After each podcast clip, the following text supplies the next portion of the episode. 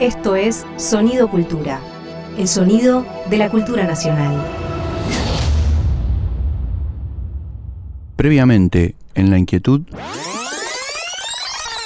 Yo quiero desmentir el fin del amor hoy. Muy bueno. Desmentir el fin del amor. Muy bueno. Terminemos con esa farsa.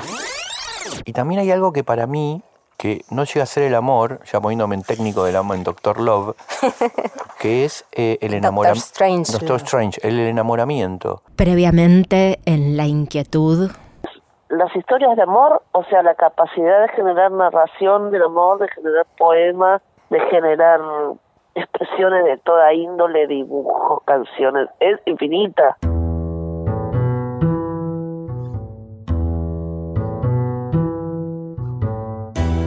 Viajar hacia el fin de la noche, navegar a la deriva de las palabras, buscar los restos en el naufragio. Fabián Casas y Marina Mariage en La Inquietud.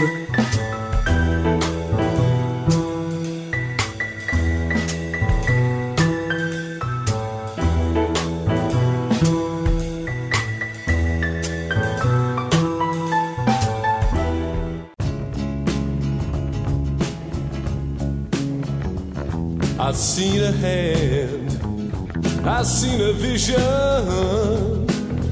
It was reaching through the clouds to risk a dream. A shadow crossed the sky and it crushed it to the ground, just like a beast.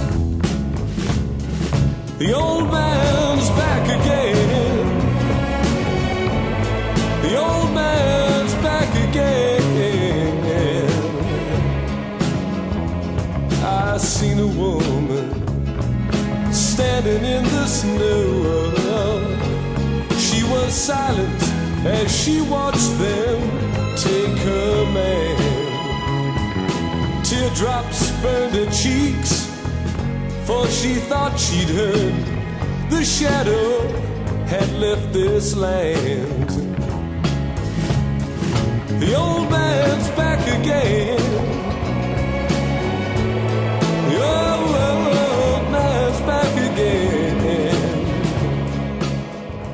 Hola Fabi, ¿cómo estás? ¿Qué haces, Marina? Estoy choqueado con este tema de Scott Walker. Le estoy preguntando a Carina, que le digo a Carina, decime dónde, en qué disco está, que me lo quiero comprar. Me gusta tocar los discos, los CDs, ¿viste? No tengo Spotify. Está buenísimo. Carina Arellano, productora acá en La Inquietud, una genia. Sí, gran ensayista también Carina Arellano.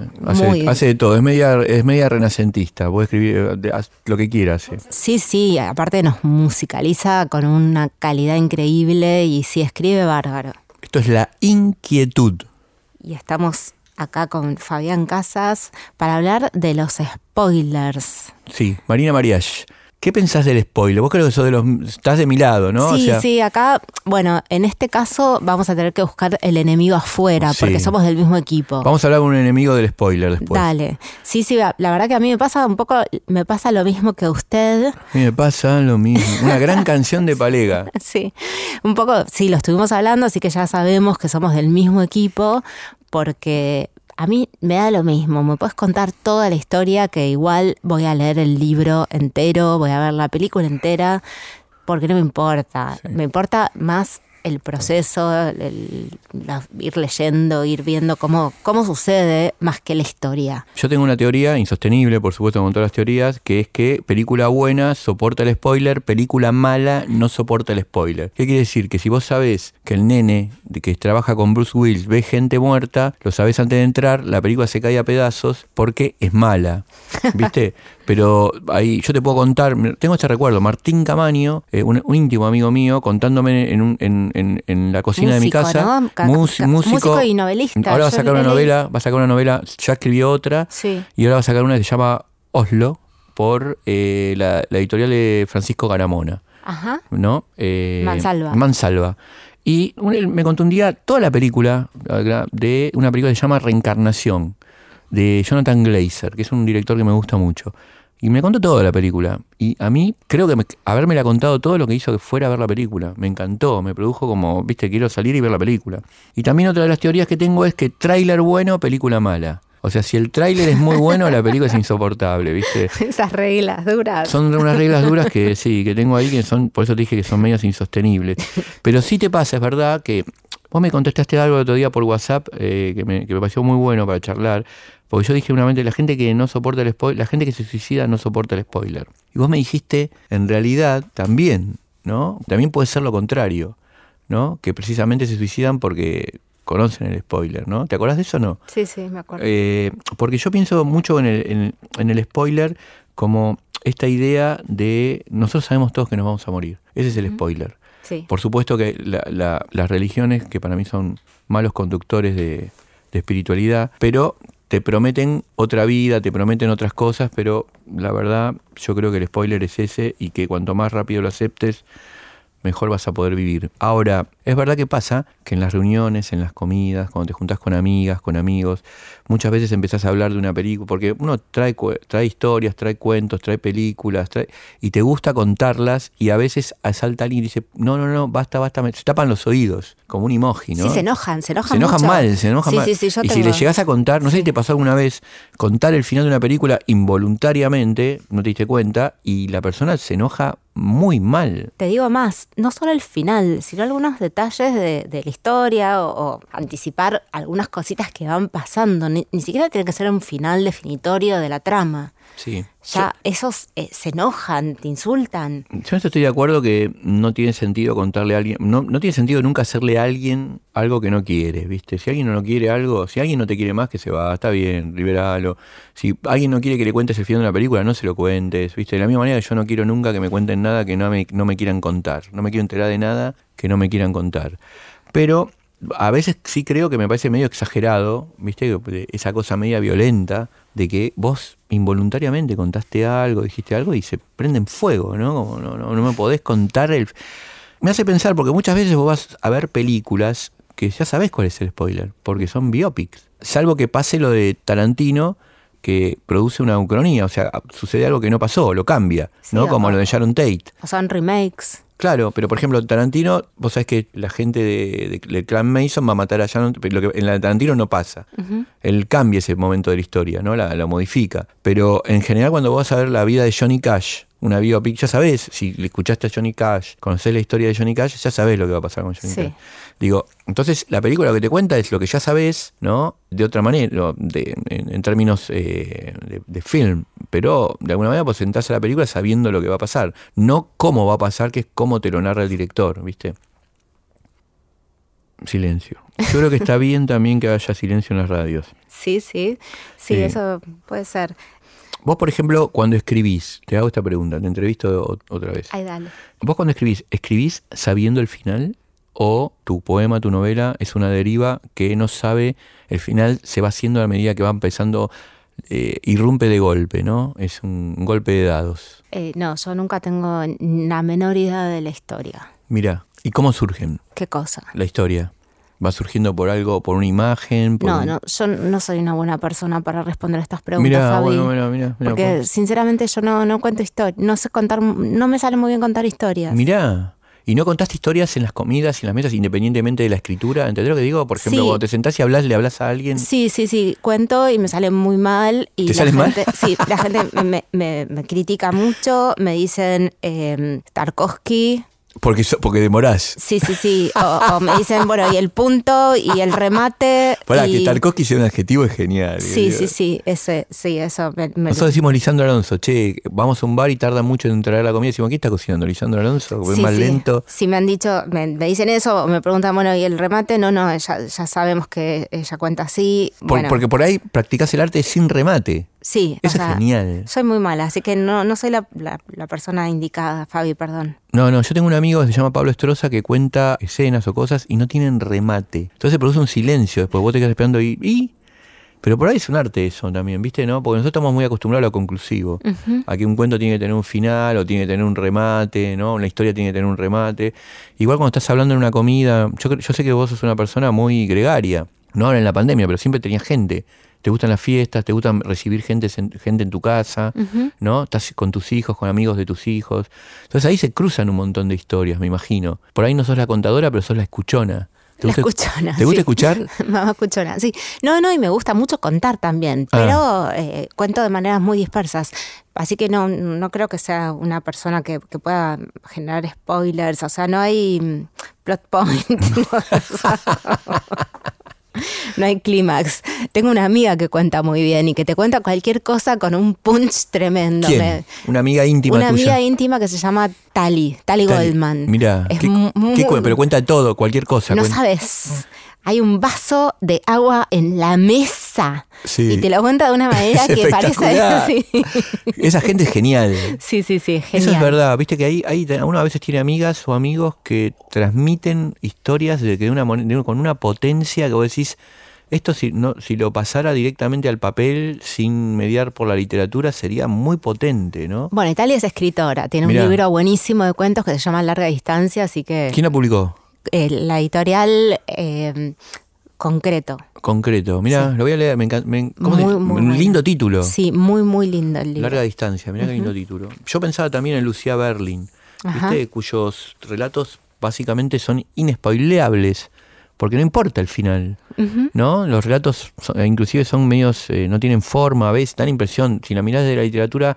Desde lo literario como retórica, Lucía Berlin parece una no escritora, que es lo que le vuelve su potencia, ¿no? Claro. Como va narrando, inclusive a veces narra siempre el mismo relato, a veces no se preocupa por cambiar los personajes y uno hace una cosa y otro hace otra cosa. Sí. Es una, digamos, no tiene nada del escritor retórico, es una persona que está escribiendo con una potencia genial, ¿no? Uh-huh. Mirá, ayer leí un prólogo a un libro... de Leonard Cohen, que se llama La Llama, es el último libro que él escribió, lo dejó semiterminado porque le agarró el spoiler y murió. Y hay un prólogo del hijo, Adam Cohen, que me hizo llorar profundamente. Y él contaba que Leonard le decía, papá, ¿tenés plata para comprar, no sé, figuritas, cuando era nenito? Y el papá le decía, fíjate en las chaquetas. Entonces iba a las chaquetas o a los sacos, ¿no? ¿Por qué estoy diciendo chaqueta? Habla como si fuera una traducción de anagrama. Parezco Roberto Bolaño. Fíjate en mi chaqueta. Fíjate en mi chaqueta. Y él iba, fíjate en mi saco. Y Adam metía la mano en los bolsillos del papá y aparte de conseguir plata, sacaba libretas. Cohen tenía un montón de libretas donde iba anotando las cosas que se le ocurrían y tenía versos increíbles. Y me impactó ese recuerdo del hijo, ¿no? De una manera muy poco literaria con respecto al padre, sino como un padre muy real. Eso me conmovió cuando leí el prólogo a este libro de cuentos que tiene también citas de diarios y tiene también textuales de las canciones. Yo te contaba hoy, antes de empezar, que el otro día estaba escuchando La Torre de la Canción, ¿viste? Con mi hija Anita, que tiene 10 años, y yo se la empecé a traducir. Y como no sé inglés, tengo que ser genial, ¿viste? Porque las malas lecturas son las que hacen que vos seas genial. Claro. O sea, ¿viste? Mazota no sabía francés y introdujo a Lacan, y eso lo tuvo que ser genial, te hace emanciparte, no saber. Y me acuerdo que la canción era increíble. ¿La conocés? Es increíble, Tower of Song.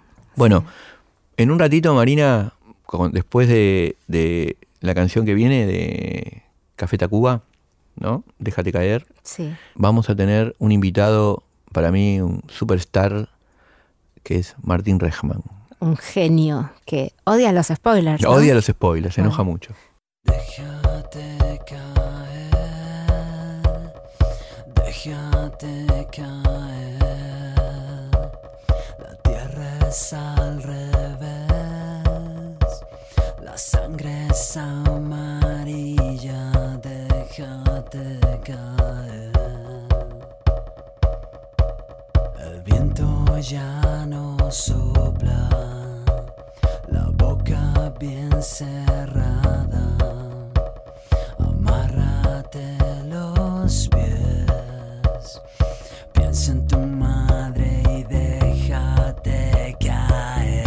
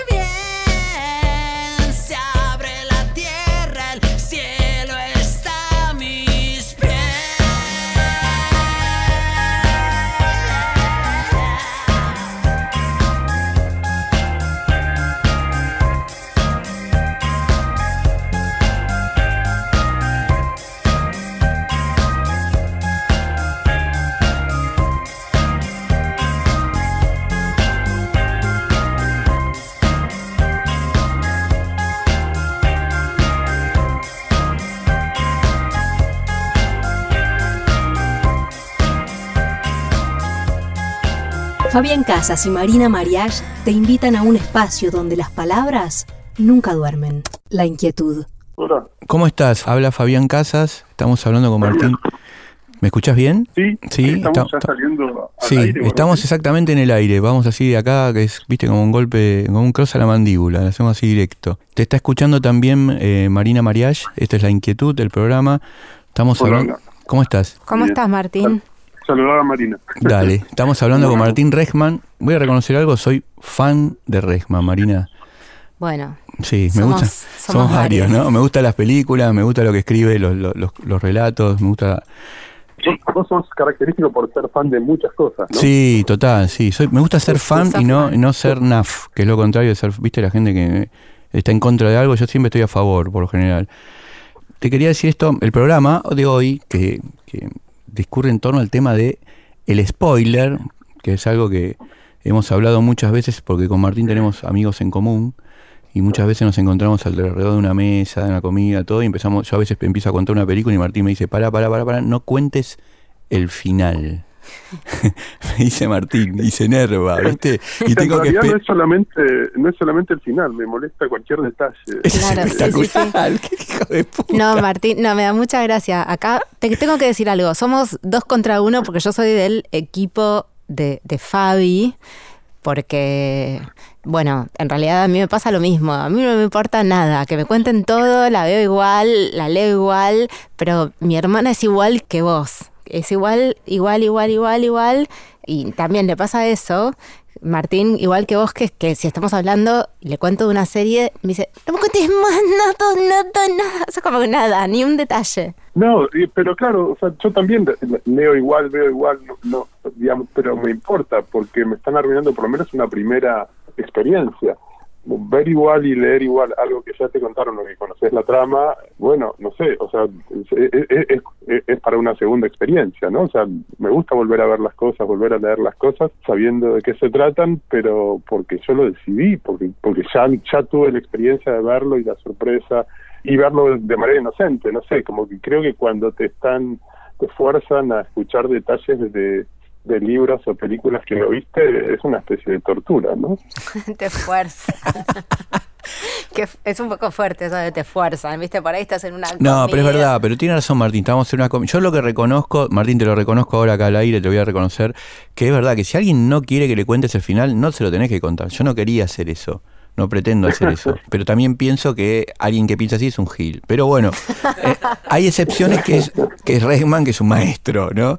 También, pero una cosa es contar el final, sí, donde se resuelve todo en historia, y otra cosa es contar un poquito de qué se trata. Sí, yo igual no nos damos cuenta y empezamos a hablar y contábamos todo, y Martín decía, no, pará que estoy leyendo. Me acuerdo que estaba leyendo ese libro, ¿no, Martín? De ¿cómo se llama? También que creo que te lo empezamos a contar y que al final después lo terminaste vos, ¿no? El de Carrère. El de Carrère, exacto, sí. Sí, claro. No, lo tenía como en la lista para empezar a leer apenas terminar el que estaba leyendo. O sea, estaba ahí esperándome. ¿Hablan de yoga? Yoga. Sí. ¿Qué te pareció, Martín, yoga, ahora que ya sabes el final?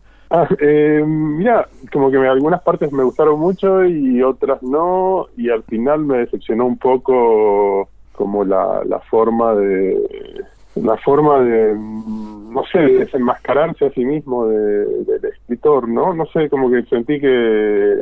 me sentí un poco defraudado, quiero decir eso. Mira. Sí. No sé, yo no leí tanto a Carrère, le había leído un solo libro antes que me había gustado bastante, pero... ¿Cuál habías leído antes, Martín? Yo ni me acuerdo el nombre. ¿El adversario puede ser? El adversario, sí. El adversario. También el yoga es un tema que me interesa, porque practico yoga hace como, no sé, 1/4 de siglo, podría decir. Mirá. Y practico muy regularmente, etcétera. Y toda la primera parte del libro está dedicada al yoga justamente, y dice cosas que más o menos uno ya sabe y están más o menos bien, pero después se va para cualquier lado. No es que me moleste que no hable de yoga, pero no sé, es como un libro extraño, me pareció. Martín, perdón, sí, Marina. No, yo también lo leí, ¿sabes? Lo leí en este último tiempo, porque me dijeron que había muchísima gente que le pareció malísimo, incluyéndote a vos, Fabián Casas. Sí, sí. Yo le dije a Martín, malísimo. Pero Martín no me dejó terminar de explicarle. Y por eso tuvo que leer todo, ¿viste? A mí me agarra como una especie de, bueno, así como a vos te agarra aversión a los spoilers, a mí me agarra aversión a los bestsellers. Y cuando me llegan libros, así que están muy de moda, está todo el mundo leyendo, me agarra como una fobia. Obviamente es re snob, ¿no? Bastante snob esta posición, pero bueno, me pasa. Y me pasó con Yoga, hasta que me enteré que a Fabián Casas le había parecido malísimo y agarré y me lo puse a leer. Y... también que no te recomienden algo, Martín, te hace que lo vayas a leer, ¿o no? ¿Puede ser? Que no te lo recomiendan. Sí, o que alguien ponga mucha energía en hablar mal de algo y vos decís, che, ¿por qué hablan tan mal de esto? Lo voy a leer o lo voy a ver, sí, ¿viste? ¿No sí, pasa eso? Un poco de curiosidad. Es como, sí. Yo me acuerdo un profesor de antropología que dijo, inició la clase diciendo, sobre Carlos Castaneda no voy a contestar ninguna pregunta. Yo dije, ¿quién es Carlos Castaneda? Fui, me lo anoté y fui a leer todos los libros de Castaneda inmediatamente, ¿viste? Te hago una pregunta, Martín, saliendo de esto del spoiler, porque ya que te tenemos acá, ¿viste? Que es un privilegio... Tus películas me causan una sensación extraña. ¿Qué es esto? Por un lado, yo creo que son hiper ensayadas y planificadas. Hay una mente ahí que trabaja como, viste, como creen los religiosos que trabaja Dios, que está mirando hasta en los intersticios.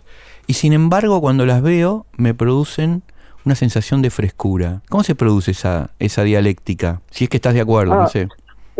No, sí, estaba pensando en eso justamente el otro día, pero digamos, estaba pensando en eso de tanto ensayo y tanta preparación y tanto respeto al texto que pido a los actores, etcétera, etcétera, pero no sé, pienso tal vez que no, digamos, que no se siente esa cosa tan tirante a lo mejor porque lo que se muestra es un poco como lo que en otras películas sería una transición a algo, pero que en mis películas es lo importante, no sé, pensaba que tenía que ver con eso tal vez.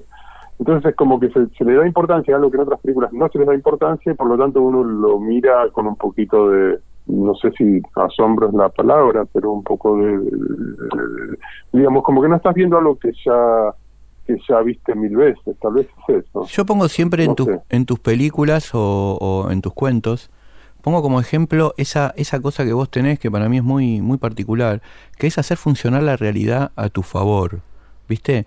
Uno cuando está escribiendo, yo no hago películas, pero a veces me pongo a escribir, y a veces me cuesta lidiar con la realidad, ¿viste? Es decir, me doy cuenta que estoy trabajando y que la realidad funciona en contra mía de lo que estoy escribiendo.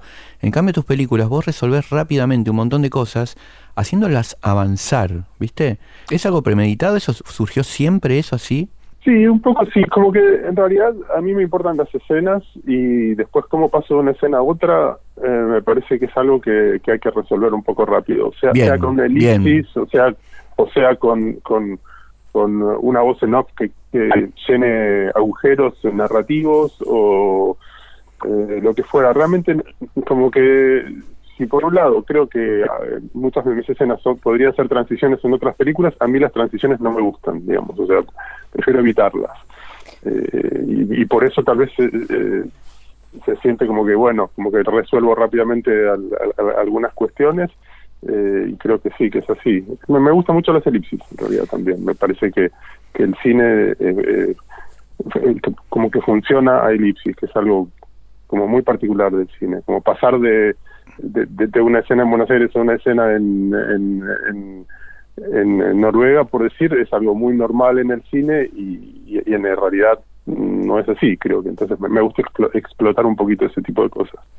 A mí me gustan mucho las elipsis en tu cine, me gusta mucho eso que haces de no dar explicaciones, de no hacer como giros explicativos, es algo que promuevo mucho también en la escritura, en las narraciones.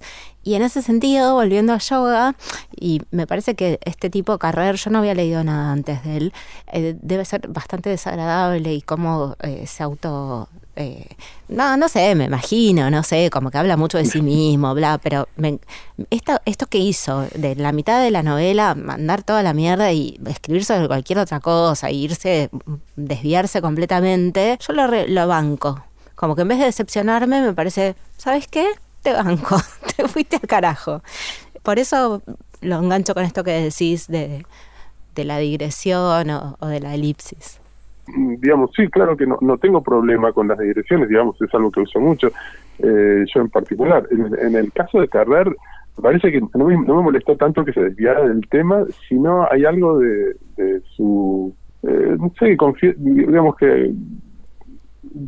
no sé, eso de que dice que nunca miente, que tiene como premisa no mentir nunca, pero al mismo tiempo después te dice que te estuvo mintiendo sobre cosas que escribió. O sea, el decir que no mentís, digamos, el confesar una mentira, no sé, no es equivalente a no mentir, ¿no? No sé, hay algo medio raro ahí que me hizo un poco de ruido, que me molestó al leer el libro. Como que terminé no respetándolo tanto, eso me pasó. Martín, te hago una pregunta. ¿Escribiste los cuentos de Rapado antes que filmaste la película o fue sí. Sí. ¿Cómo? No, los escribí antes.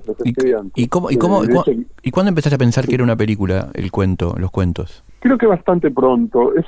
Ese libro está escrito, digamos, es como el primer libro que escribí. Yo antes de eso había escrito, digamos, guiones de cortos o guiones de largos. Y está escrito un poco a la manera de un guión de cine, digamos. Cada cuento está escrito en tercera persona presente, son cuentos muy descriptivos, de acciones que no hablan nunca de los personajes, de los pensamientos de los personajes. Digamos que cada cuento está escrito un poquito a la manera de un guión, y cuando escribí Rapado ya estaba pensando en la posibilidad de que se convierta en una película. Después cuando escribí el guión, usé no solamente el cuento, sino que usé algunos detalles de otros cuentos del libro. ¿Y los guantes mágicos tienen una escritura previa antes del guión? No, nunca fue... No, creo que la única vez que hice, que adapté un cuento mío fue en Rapado. En los guantes mágicos no había nada. ¿O fuiste directamente al guión? Sí, fui directamente al guión, pero tengo un proceso muy largo con los guiones, porque a lo mejor quedan... como que residuos de guiones anteriores pasan a formar parte del guión de la película que estoy escribiendo en un momento. Es como que tengo un proceso medio raro.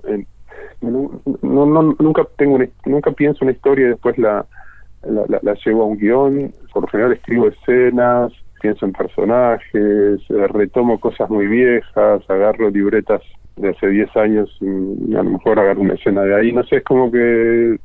es un proceso muy caótico, en realidad. ¿Cómo se te ocurrió que Vicentico podía actuar? Eso fue durante el casting de Rapado. Uno de los chicos que hacía el casting, que después se convirtió en director de cine, Diego Kaplan, me dijo, me lo crucé a Vicentico por Cabildo, podría tal vez hacer algún personaje. Y no tenía ningún personaje para Vicentico. Me gustó mucho la idea porque me parece que Gaby tiene una presencia muy especial y que podía estar muy bien en una película.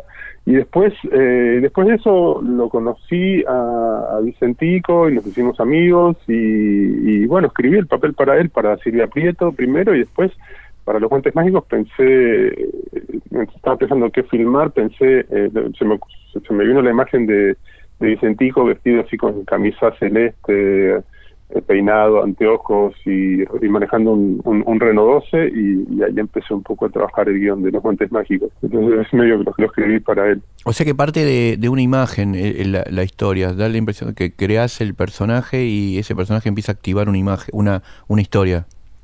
Sí, por lo general sí, como que me sirve mucho tener actores y pensar personajes para ellos, o sea, porque también me siento cómodo con eso, porque sé que después lo van a poder hacer. Si no, después buscar un actor para un personaje que escribí muchas veces es muy difícil. Eso que estás contando me parece muy teatral, ¿viste? Donde los directores de teatro muchas veces escriben para determinados actores, y lo veo menos en el cine, donde escribís un guión y después pensás el actor, por supuesto, a veces lo pensás también, pero tiene algo muy teatral también tu cine. Puede ser, no sé, no... La verdad es que nunca incursioné en el teatro. Alguna vez me propusieron, un par de veces me propusieron y las dos o tres veces que me lo propusieron no quedó nada, todo eso. ¿Vas al teatro? ¿Vas a ver teatro? Sí, iba hasta hace, hace 1 año y medio, iba al teatro. Ahora ya no volví nunca al teatro después de la pandemia, ni al cine tampoco, de hecho. No volví. Pero te gusta el teatro, digamos, es algo que disfrutas, sí, vas a ver, si te interesa. De hecho, sí, de hecho el teatro teatro independiente argentino, como que fui muchos años a ver mucho teatro, sí. Y en el último libro que tenés, que se llama Tres cuentos, creo que no sacaste otro más, ¿no? Hubo reediciones, ¿no? Belcro y yo, la literatura y otros cuentos. Se reeditó Literatura y otros cuentos, es el último que se reeditó el año pasado, hace 2 años. Ahí tenés relatos mucho más largos, mucho más densos, 3 relatos, ¿no? Que me recuerdo el cuento de, como si hicieran una especie de cita a Flaubert, ¿no? Con tres cuentos. Cuentos, sí. Sí, y son relatos largos. Y pensaba, ¿Martín estará por escribir una novela? Yo creo que no. Mira, creo que no voy a escribir una novela. Creo que voy a seguir escribiendo cuentos. Mira, es cierto, esos cuentos son muy largos. Alguna gente llamaría esos cuentos nouvelles. Nouvelles, sí. Más que cuentos, ¿no? Sí, qué sé yo, no sé, como que seguí el impulso y seguí escribiendo. A mí me parece muy raro cuando la gente dice que mis cuentos podrían terminar en cualquier lugar. Como que me siento un poco insultado con eso, pero lo leo en todos lados. Son anti-spoilers, Es rarísimo, sí, es rarísimo. No sé, yo le doy tanta importancia a los finales, o sea, es como, los finales para mí es como, son tan importantes como los principios, y a veces no, siempre leo, o sea, incluso con críticas súper elogiosas, gente que valora mi trabajo, etcétera, etcétera, pero siempre dice lo mismo, como que podrían terminar en cualquier lado, como es muy raro. Me siento incomprendido. Martín, ¿y estás trabajando un guión? ¿Estás escribiendo algo? Estoy escribiendo un guión de un largo, sí, y al mismo tiempo tengo un guión ya terminado para filmar, que tendría que haber filmado el año pasado. Pero ya vas a filmar. Volvés a filmar, digamos. Voy a filmar a principios del año que viene. Qué buena noticia. Una película que se llama La práctica, que es sobre un profesor de yoga, justamente. Qué bueno, mirá. Qué bueno. ¿Empezó con el actor? ¿Empezó con la imagen de...? No. El protagonista va a ser Esteban Bigliardi. No es que un genio. Esteban, un genio. Pero... Escuchame, si se te cae Bigliardi, Martín, yo estoy también disponible porque estoy estudiando actuación con Alejandra Boero. Así que... Teneme en cuenta también. ¿Estás estudiando actuación? Sí, por si se te cae Bigliardi. Bigliardi me parece un genio. ¿Esteban hace buen yoga? Esteban no hacía yoga, lo mandé yo a hacer yoga. Y no sé cómo estará ahora, pero yo creo que fue bastante constante, pero después cuando tuvimos que posponer todo, abandonó, me parece. Me parece que lo que él hace más es correr. Corre, sí. Tiene algo de Rejtman en la cara, Bigliardi, es un alter ego. Sí, de hecho mi mamá una vez lo fue a ver al teatro a una obra de Romina Paula y como me dijo que se quedó helada. Wow, que tu propia madre. Es como tiene algo, no sé si es parecido, pero es como familiar. Martín, porque es una primicia. ¿Cómo se llama la película que viene? La práctica, pero no es una primicia. Mirá, yo pensaba que era una primicia. Lo que pasa es que como no veo medios... Atención en La Inquietud. Sí, igual, como que tampoco... La práctica. Son noticias que circulan en los medios, mis primicias. Escuchame, Martín, te agradecemos mucho acá con Marina, en La Inquietud, ¿no? Estos momentos que tuvimos a hablar con vos. Tengo un montón de películas y novelas que te voy a contar al final cuando nos veamos de vuelta. Dale, también podés mandarme WhatsApps o mails con eso, sí. ¿No? Te voy a mandar todo con todas esas cosas para que vayas ahí viendo... Te cuento finales nada más, Perfecto, mándame finales. Bueno, Martín, te agradecemos muchísimo. Vamos a esperar la práctica. Bueno, gracias a ustedes por invitarme a compartir este momento. Gracias, genio. Un abrazo. Un abrazo grande. Hablamos. Un abrazo. Chau.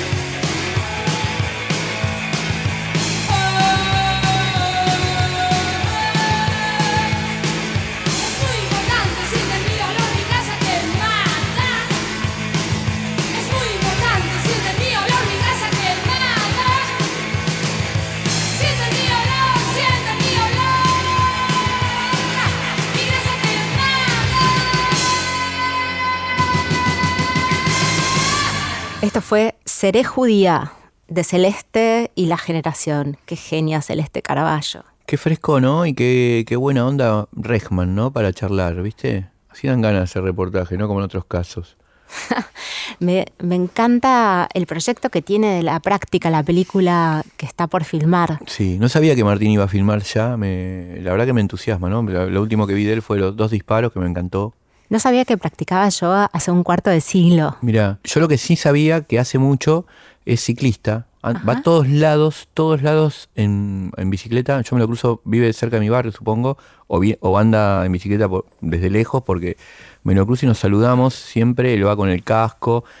Martín es una persona que cumple las reglas. Barbijo, casco, aún en bicicleta. Yo la verdad cuando ando en bicicleta me saco el barbijo, ¿viste? Él no. Yo lo veo pasar con casco, con barbijo. Vos sabés que cuando él estaba filmando Silvia Prieto, en un momento necesitaban hacer como un piquete, una sentada, se llamaba en esa época, de unas trabajadoras de una fábrica de jabón en polvo. Claro, porque repartían ese jabón en polvo, ¿no? Sí, Bright se llamaba. Mirá. Yo participé de esa sentada, estuve en ese piquete, sí, con mi hermana, por eso la nombré a mi hermana, que estábamos ahí. En ese momento yo estaba haciendo una obra de teatro con Rosario Blefari, con Cecilia Biagini y con Damián Dreisic en el Rojas. Claro, mirá. Sí, y bueno, no me animé a preguntarle a Martín si la vio, porque bueno, él decía que le gustaba el teatro independiente, así que... Yo creo que la vio, porque estaba Rosario estaba haciendo también, ¿no? Claro, Silvia Prieto. Bueno, después preguntale. Dale, me dio vergüenza. Le pregunto cuando lo vea. Y estuviste la sentada ahí, estuvieron ahí. Estuvimos en la sentada. ¿Cómo es Rejtman filmando? ¿Los interna todos o no? Bueno, fue hace muchísimo. O sea, ¿no te acordás nada? ¿Te acordás? Sí, me acuerdo. Yo te puedo contar algo con el gordo Porcelio Olmedo, o sea, no tiene ese nivel ni a cañón. Soy mi hermano con el gordo Porcelio Olmedo en una escena malísima. Sí, me acuerdo. No, yo lo veía como un tipo muy correcto, muy amable, o sea, obsesivo, digamos, con su trabajo, muy concentrado, pero muy, muy amoroso, muy amable. Sí, o sea, como un poco como sí, fue recién en la charla. Entrevista, fue sí, increíble, ¿no? Tal cual. La verdad que te sentís comprometido con lo que hace, con lo que dijo también. Y en presente. Sí, presente. ¿No? ¿Viste presente que hay gente que no está presente? Que no está, claro. Qué raro que es eso, ¿viste? Que se dicen... Está con la cabeza en otra parte. O te dicen, dale, llamame que hacemos una entrevista y están en otro lado. Qué raro. o me pasa constantemente con la gente eso. Que a veces hay gente que viene a comer a un asado y dicen... Yo tengo un amigo que te dice, vamos a comer, ¿cuándo vamos a comer? Y cuando vas a comer está todo el tiempo con el celular. Eso me vuelve loco. Sí. O sea, que no puedas estar presente a algo que vos querés y que vos llamás. Mirá, Sylvia Plath, Ted Hughes, gran historia de amor. O sea, que podíamos, ¿no? Tremenda desgraciada, de amor, de todo. Con spoiler. Sí, con spoiler. Dos poetas increíbles, ¿no? Pienso Sylvia Plath escribiendo esos poemas entre las 5 de la mañana y el horario que se levantaban los nenes en Londres, una de las Londres más frías de los últimos... Creo que el día que muere Silvia es el día más frío de la historia de Londres. Y produjo dos cosas, ¿no? Que toda la gente esté en la casa porque hacía mucho frío y tocaron los Beatles por primera vez en un programa de televisión y lo escuchó todo Londres. Y fue un lanzamiento para los Beatles increíble. Y para Sylvia Plath fue una desgracia, que es la vida, ¿no? Uh-huh. Y tengo acá un libro que me parece hermosísimo, que se llama Carta de cumpleaños, que es un libro que escribió Ted Hughes a lo largo de su vida después de que murió Silvia. Sí. Y es una especie de ajuste de cuentas, ¿no?, de reflexiones y de relaciones y de hablar con el fantasma de Plath. Con el fantasma de Silvia, sí. Que aparte ella tuvo como ese periodo de hiperproductividad previo a su suicidio, ¿no? Que es sí. rarísimo porque siempre está como esa tensión entre... en la pregunta si la literatura cura, si escribir te salva. Sí. Y es como que... Y acá no. Bueno. Ella se suicidó, ¿no? Pero pudo escribir todo eso, ¿no? Porque claro. después pasa eso. Es justamente en el momento previo al suicidio está escribiendo esos poemas increíbles, tremendos. Hay un poema muy hermoso que se llama Epifanía, de Ted Hughes, donde él piensa qué hubiera pasado, es un poco el spoiler, de una vida que no pasó. Es el jardín de los senderos que se bifurcan. ¿Agarro para acá o agarro para allá? Si agarro para acá, no soy... Pero por ahí hay alguien que agarró para el otro lado, que también sos vos, y está viviendo la vida paralela, ¿no? Me acuerdo un hermoso poema de Echavarren, el poeta uruguayo, que dice, en la vida paralela tuve el hábito de estar cerca de ti, que es muy lindo. Y que voy a leer ahora es largo, así que ténganme paciencia, de Ted Hughes. Es un poema que se llama Epifanía, y que él se pregunta, si hubiese hecho tal cosa, ¿nuestro matrimonio se hubiera salvado? Es una pregunta increíble, ¿no? Es la pregunta animal. Y esa es la pregunta animal, y nunca mejor dicho, porque este poema incluye un zorro. Vieron que Hughes era una persona que se relacionaba con los animales simbólicamente, físicamente, metafísicamente, ¿no? Tiene un bestiario, tiene un ensayo hermoso que se llama El pensamiento zorro. Bueno, Epifanía. Londres. La blandura mugrienta color lila de un atardecer de abril. Yo, cruzando a pie el puente de Chalk Farm, camino a la estación del metro. Un padre novato, ligeramente aturdido por la falta de sueño y la novedad. Entonces, un tipo joven vino hacia mí. Le eché una mirada por vez primera al cruzarnos porque noté, no podía creerlo, lo que había estado ignorando. No el bulto de un animal pequeño, sujeto a la parte alta de su chaqueta por el ojal, como los mineros llevaban antes a sus galgos, sino la cara misma, los ojos escrutando e intentando alcanzar los míos. Me eran tan familiares las enormes orejas, la expresión contraída de un joven callejero, la mirada salvaje, buscando el choque, y sin miedo, entre las solapas de la chaqueta, una cría de zorro. Oí mi propia sorpresa y me detuve. Él se detuvo también. ¿Dónde lo consiguió? ¿Qué va a hacer con él? Una cría de zorro en lo alto del puente de Chalk Farm. Se lo doy por 1 libra. ¿Pero dónde lo ha encontrado? ¿Qué pensaba hacer con él? Bueno, alguien lo comprará. Es barato, ¿no? 1 libra. Y sonrió. Lo que pensaba era, ¿qué pensarías tú? ¿Cómo lo haríamos caber en el espacio de nuestra cajita? Y la niña, ¿qué opinarías de su rancio olor y su energía sin modales? Y a medida que se criara y empezara a disfrutar, ¿qué haríamos con un zorro impredecible, potente y saltarín, con el genio de su larga boca llena de destellos, con las 20 millas nocturnas de rigor y este hambre voraz hacia cualquier cosa más allá de nosotros? ¿Cómo podríamos con sus desarreglos cósmicos cada vez que nos mudásemos? El zorrito miraba más allá de mí a otras gentes, a este o aquel, y entonces me miró. Lo único que necesitaba era buena suerte. Pasada ya su fase de gatito, pero con los ojos aún pequeños, redondo, con aire de huérfano, con pena, como si hubiese llorado, privado de leche azul y de juguetes de piel y pluma en la feliz oscuridad de la madriguera y del gran susurro de las constelaciones que siempre le devolvieron a la madre. Sentí mis pensamientos como grandes e ignorantes podencos husmeando y rodeándole. Entonces seguí andando, como si saliese de mi propia vida. Dejé escapar a la cría de zorro. Lo devolví echándolo al futuro de una cría de zorro en Londres y seguí recto, con prisa, como si fuera a bucear y escaparme en el metro. Si hubiese pagado esa libra y vuelto a vos, colmado los brazos con un zorro, si me hubiera percatado de lo que conlleva tener un zorro, es lo que pone a prueba un matrimonio y lo certifica, yo no habría fracasado. ¿Habrías fracasado tú? Pero fracasé. Nuestro matrimonio había fracasado ya. ¿Qué te pareció? Son poemas terriblemente narrativos, muy potentes, ¿viste? Es como que si en el último... Hay algo que le pasa a los poetas en el estilo tardío, ¿viste? Como pasó con Yeats, por ejemplo. En el estilo tardío uno piensa a veces que los poetas ya están agotados y él es todo lo contrario, se convierte en un poeta punk, William Butler Yeats, que es el dueño de la casa donde estaba viviendo Sylvia Plath cuando murió. Uh-huh. Y Ted Hughes pasa lo mismo.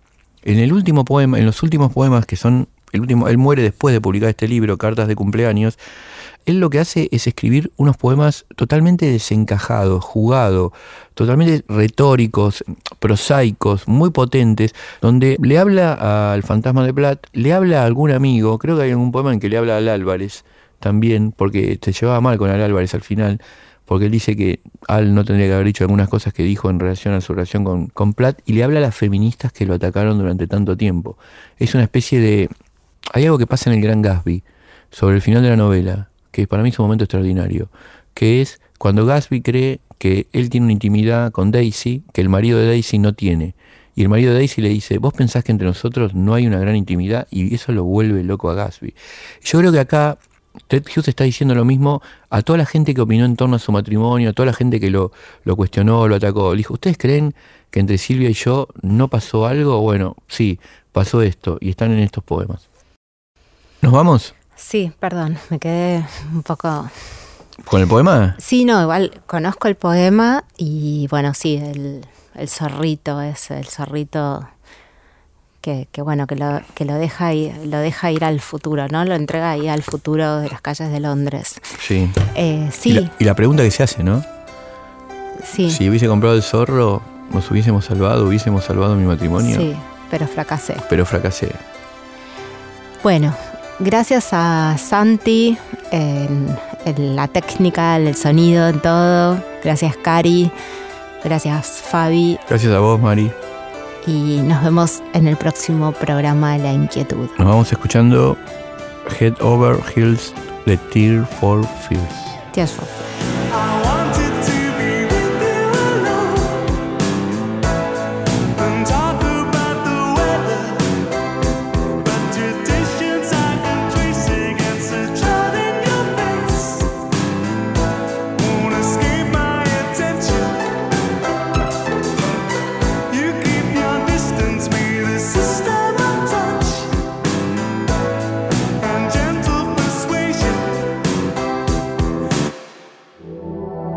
Fue una producción del Ministerio de Cultura.